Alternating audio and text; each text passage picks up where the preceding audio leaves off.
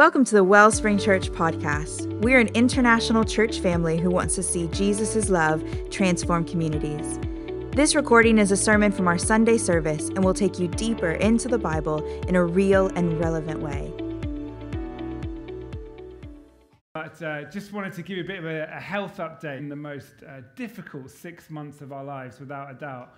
Uh, God has really been with us. We haven't been alone. It's uh, due to have some radiotherapy. We didn't think they were going to offer that, and we're praying that that will be really effective. Uh, so that may start this week. More significantly, um, if you see her, but she doesn't see you, it's nothing personal. Um, actually, she can't really see. So I just want to make sure no one gets upset. Be uh, aware of that and just be praying. And we, as listen, uh, we thank God for the medics, for U C L A. We do. We understand that all of our days are numbered, right? Including yours, not just Helen's. I just have every confidence that whatever comes next can be even greater than the volume that comes before. And so that's okay for God's sovereign hand to say, yep, uh, I'm finishing with that bit. That that's there. Uh, and guess what? There's something new being written. That's enough about leadership. I want to talk about you today. I want to talk about the treasure of our togetherness. I want to talk about the fact that we are called to be the church together. And this is an opportunity for us all in this season to fully embrace what it means to be part of the church, but also part of this church.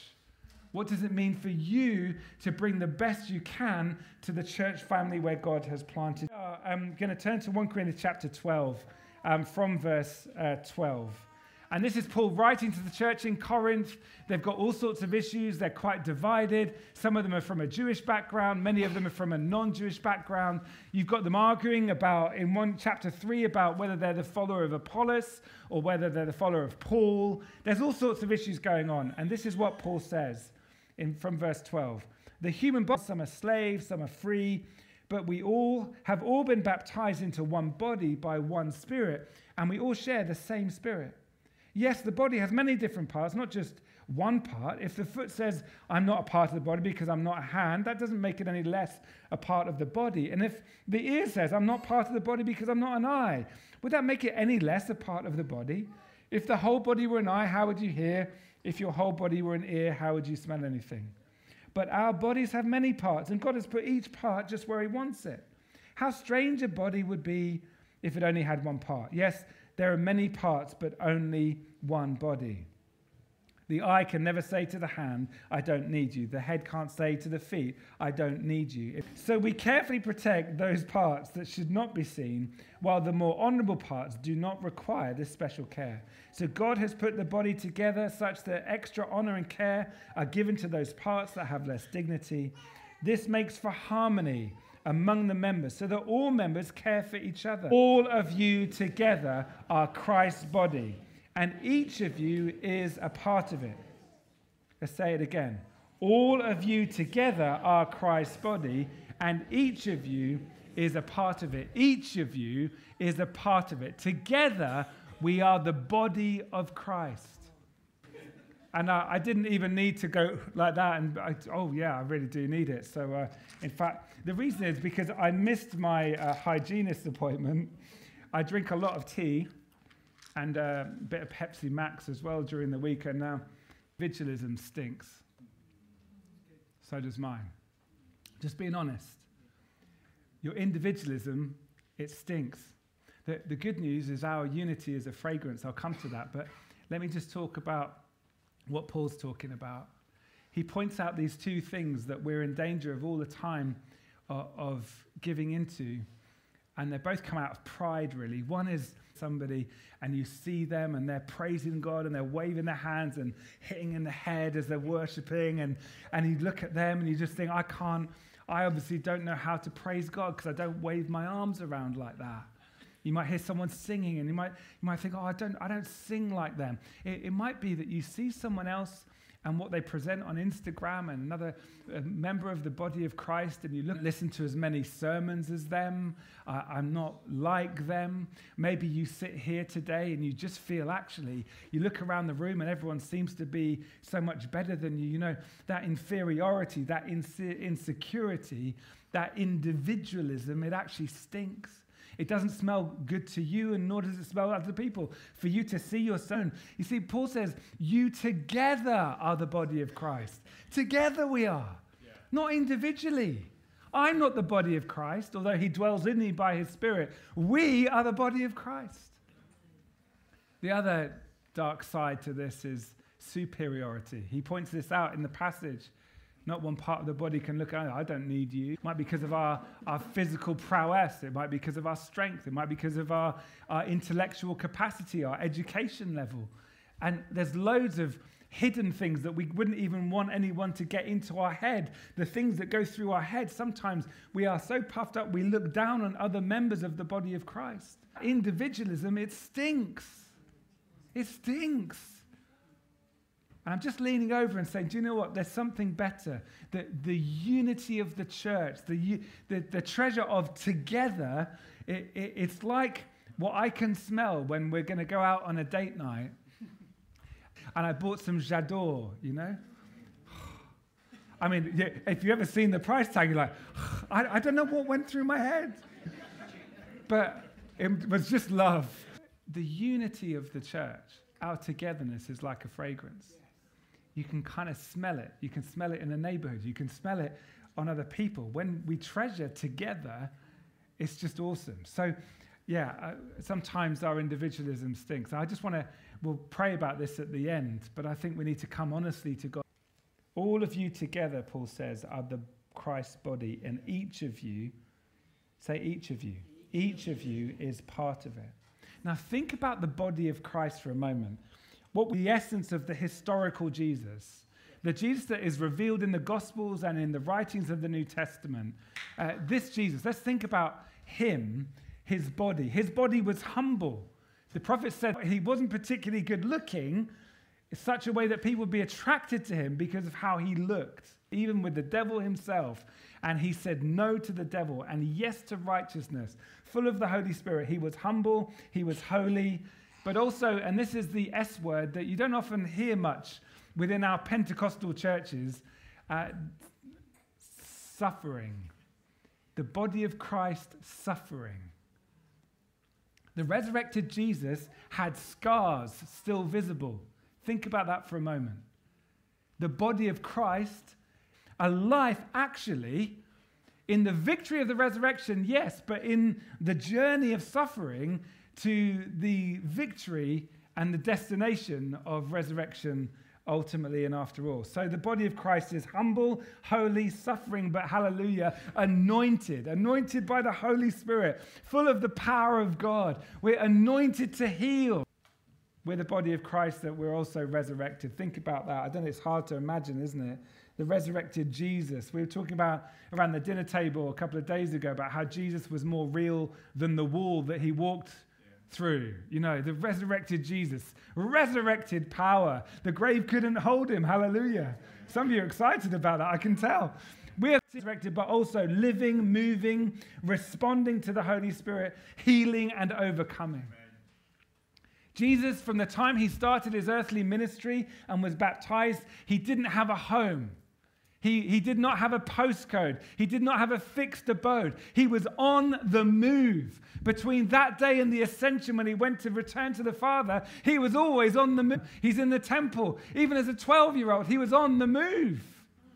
Jesus is on the move. We as the body of Christ are called to be on the move, responding to the leading of the Holy Spirit, taking the good news to wherever he leads us. So I want you to think about that for a moment. You are invited and enabled by Jesus to now be part of his body in Watford, his body in your community where you live. You're called to be part of it, and each of you is part of it. So stop looking up at people and thinking you're not good enough. There is treasure in us walking together into this season. Who knows what can happen? Heaven only knows what we're able to experience because we recognize that there's cash in the attic. There's stuff that's been hidden away. Have you seen these? There's some great YouTube videos There are people who are treasure hunters. Oh, we, we understand that, you know, a granddad or great-granddad, I saw a video of storing different things around the house. And sure enough, a guy comes in with his metal detector and he hacks open a bit and it's just there in the attic. Listen, there is treasure in this church family that has yet to be discovered. And I'm believing God that there's treasure in you, that if you'd only bring what you've got, bring your whole attic, and then allow David under his leadership and other people to, to find out what's in there. All right, seven invitations very quickly, and then we're going to pray. Firstly, the invitation is to walk together. In Luke ten, verse one, Jesus sends out the disciples. He doesn't send them out on their own. Hallelujah. He sends them out, what? In pairs. Go together. If you're going to go on mission, go together. If you're going to be used by the Holy Spirit, go together. Can God use you on your own? Yes, but that's not his preferred way. God's preferred, two or three are gathered together in my name. There I am with them, he said. Yes, there I am when there's two or three. When two or three in an agreement, there's power in together when we walk together. Secondly, we follow together. In John chapter ten, Jesus used the analogy of being shepherds, uh, being sheep, and he was the good shepherd. And uh, let's turn to that. In John ten, he paints this beautiful picture. Um, they follow him because they know his voice, right? This is what it says then in verse fourteen. I am the good shepherd. I know my own sheep, and they know me. Just as my Father knows me, and I know the Father, so I sacrifice my life for the sheep. I've other sheep too that are not in this sheepfold. I must bring them also. I'll say more about that next week, but we are here following Jesus together. Thirdly, we need to cry together. When he healed Lazarus, Lazarus, when, when he died and he came too late to, to do something apparently, but he came alongside. Before he did the miracle of raising from the dead, he wept. He wept. He was, he was angry. There's loads of stuff going on. And say, look, I need to tell you, stuff's not going well. And when someone starts crying, it's okay to cry with them. In fact, it's really Bible. It's really Jesus. To not just say, oh, there, there, well, I'm glad my life's going all right. It's part of the human experience, and it needs to be part of our experience of the church. Can I hear an amen? Amen. You know, compassion is a shared pain.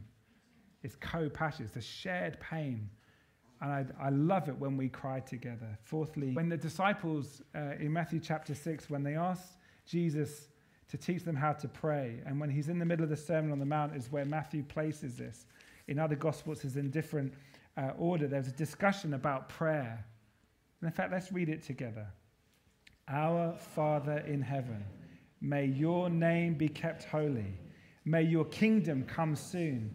May your will be done on earth as it is in heaven. Give us today the food we need, but rescue us from the evil one. There is one personal pronoun missing that we often overlook. There's no I in there. There's no me. It's all collective. He is our Father. Even repentance is collective. Forgiveness, collective. Give us today the food we need. Not just me to pay my bills. Hello? Not just me to pay my bills, but you to pay yours. We come together. Lord, would you pay our bills? He says, no, when you pray, pray like this. Give us today the food we need. Forgive us our sins. Not just me of mine. Do you know what? I messed up as well. Guess what? We say together, don't we? God, would you forgive us our sins? How much more power is there in that? He's admitting his. I'm admitting mine. We come to our Father. Father, to temptation, but deliver us from evil. Can you see? It's all collective. We pray together.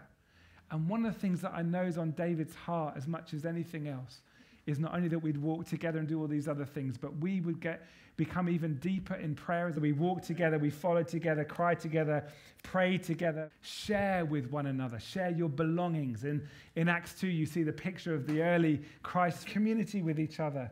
And uh, certainly here in Wellspring, the Family Fund is a way that those who have surplus or who want some help, do you know what? Thousands of pounds has gone through that process. And guess what? We are as a church sharing together, because there's treasure in together. Hallelujah. Sixth one is we celebrate together. Let's read for a, a couple of verses. Oh, we've been fattening, the Father says. We must celebrate with a feast. Sure. of redemption, the picture of salvation, the picture of the joy of the Father is actually, no, we, we join in with the party of heaven now. We, we can grow in celebrating together.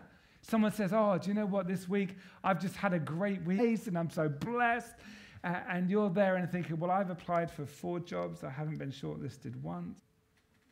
And I'm believing that just as God's provided for you, do you know what? He can do that for me. But even if he doesn't, share the story. It was um, it was a moment. So um, we had our first child together with another family. And then because of Helen's uh, initial and healing from cancer twenty-four years ago, uh, there was a time of uh, secondary infertility. And you know the pain I'm about to just touch on to is that they, they phone us up and they say, guess what, Tim? And... Uh, And I was like, wow, that's a, that's amazing. That's really good. And I went to Helen and was like, how's Helen going to take this? As it was, we chose to celebrate. The toughest day was on Dedication Day. And uh, the father was a song. You gave us a girl a lot. I can't remember the actual lyrics. And I wouldn't sing it if I did. You gave us a girl. Oh, you're so faithful. And just when we asked you, choosing to celebrate. And standing there holding this baby boy, celebrating with my brother, celebrate with other people in the body of Christ. There's a joy that is just from heaven. And my joy is your joy. Let's treasure in that togetherness. Finally, we learn together. Matthew twenty-eight, nineteen to twenty. Teach these new disciples to obey all the commands I've given you. And be sure of this, I'm with you always, even to the end of the age. We've all got L plates on our car. Oh, they nearly ran over that pedestrian. Did they not see? Everyone else is watching your life and saying, oh my goodness. It's only by the grace of God that you're still here today and still walking with him. Honestly, from each other. If you're a young parent, reach out to older parents and ask advice. If you're an older parent, a grandparent, and you'd like to help him avoid some stupid mistakes, please tell him you've got ten days to do it, maybe two weeks. Please just tell him, look, by the way, don't do this, and we'll learn together. So we walk together, follow together, cry together, pray together, share together, celebrate together, and we'll learn. Listen, you're the church. We're the church. We're not asking David to, to do and to be, to hear the word of God and to share it, yes. But listen, David doesn't become more important to God next week. But before we do that, I want to just, if I can, just bring to a point of response. I just want to challenge that. You are. You're not here by accident. And if he's placed you here in this church, listen, God bless you. We're all works in progress. But listen, if you're looking for a church, then look for the place in the body of Christ where he has placed you. People, because your individualism may sting, but guess what? Our unity is a fragrance to God. Let's pause for a moment, and at home I wonder if you could just put other distractions away, because it's been a while. I'm avoiding the contact. I don't like everyone in the church. Listen, if that's you, then, then Heavenly Father, our Father, daughters, as brothers and sisters in this part of your body, Lord, you forgive me for, for my inferiority and mine together with with bonds, with things that bind us together more strongly than ever before as a church. Lord, forgive us our sins as we forgive those. Thank you for listening. We hope you've been blessed and encouraged by what you've heard. If you'd like to know more about Jesus, Wellspring Church, or how you can grow with others in faith, connect with us by clicking the link in the episode description or by joining us on Sundays at nine a.m. and eleven a.m. in person and online.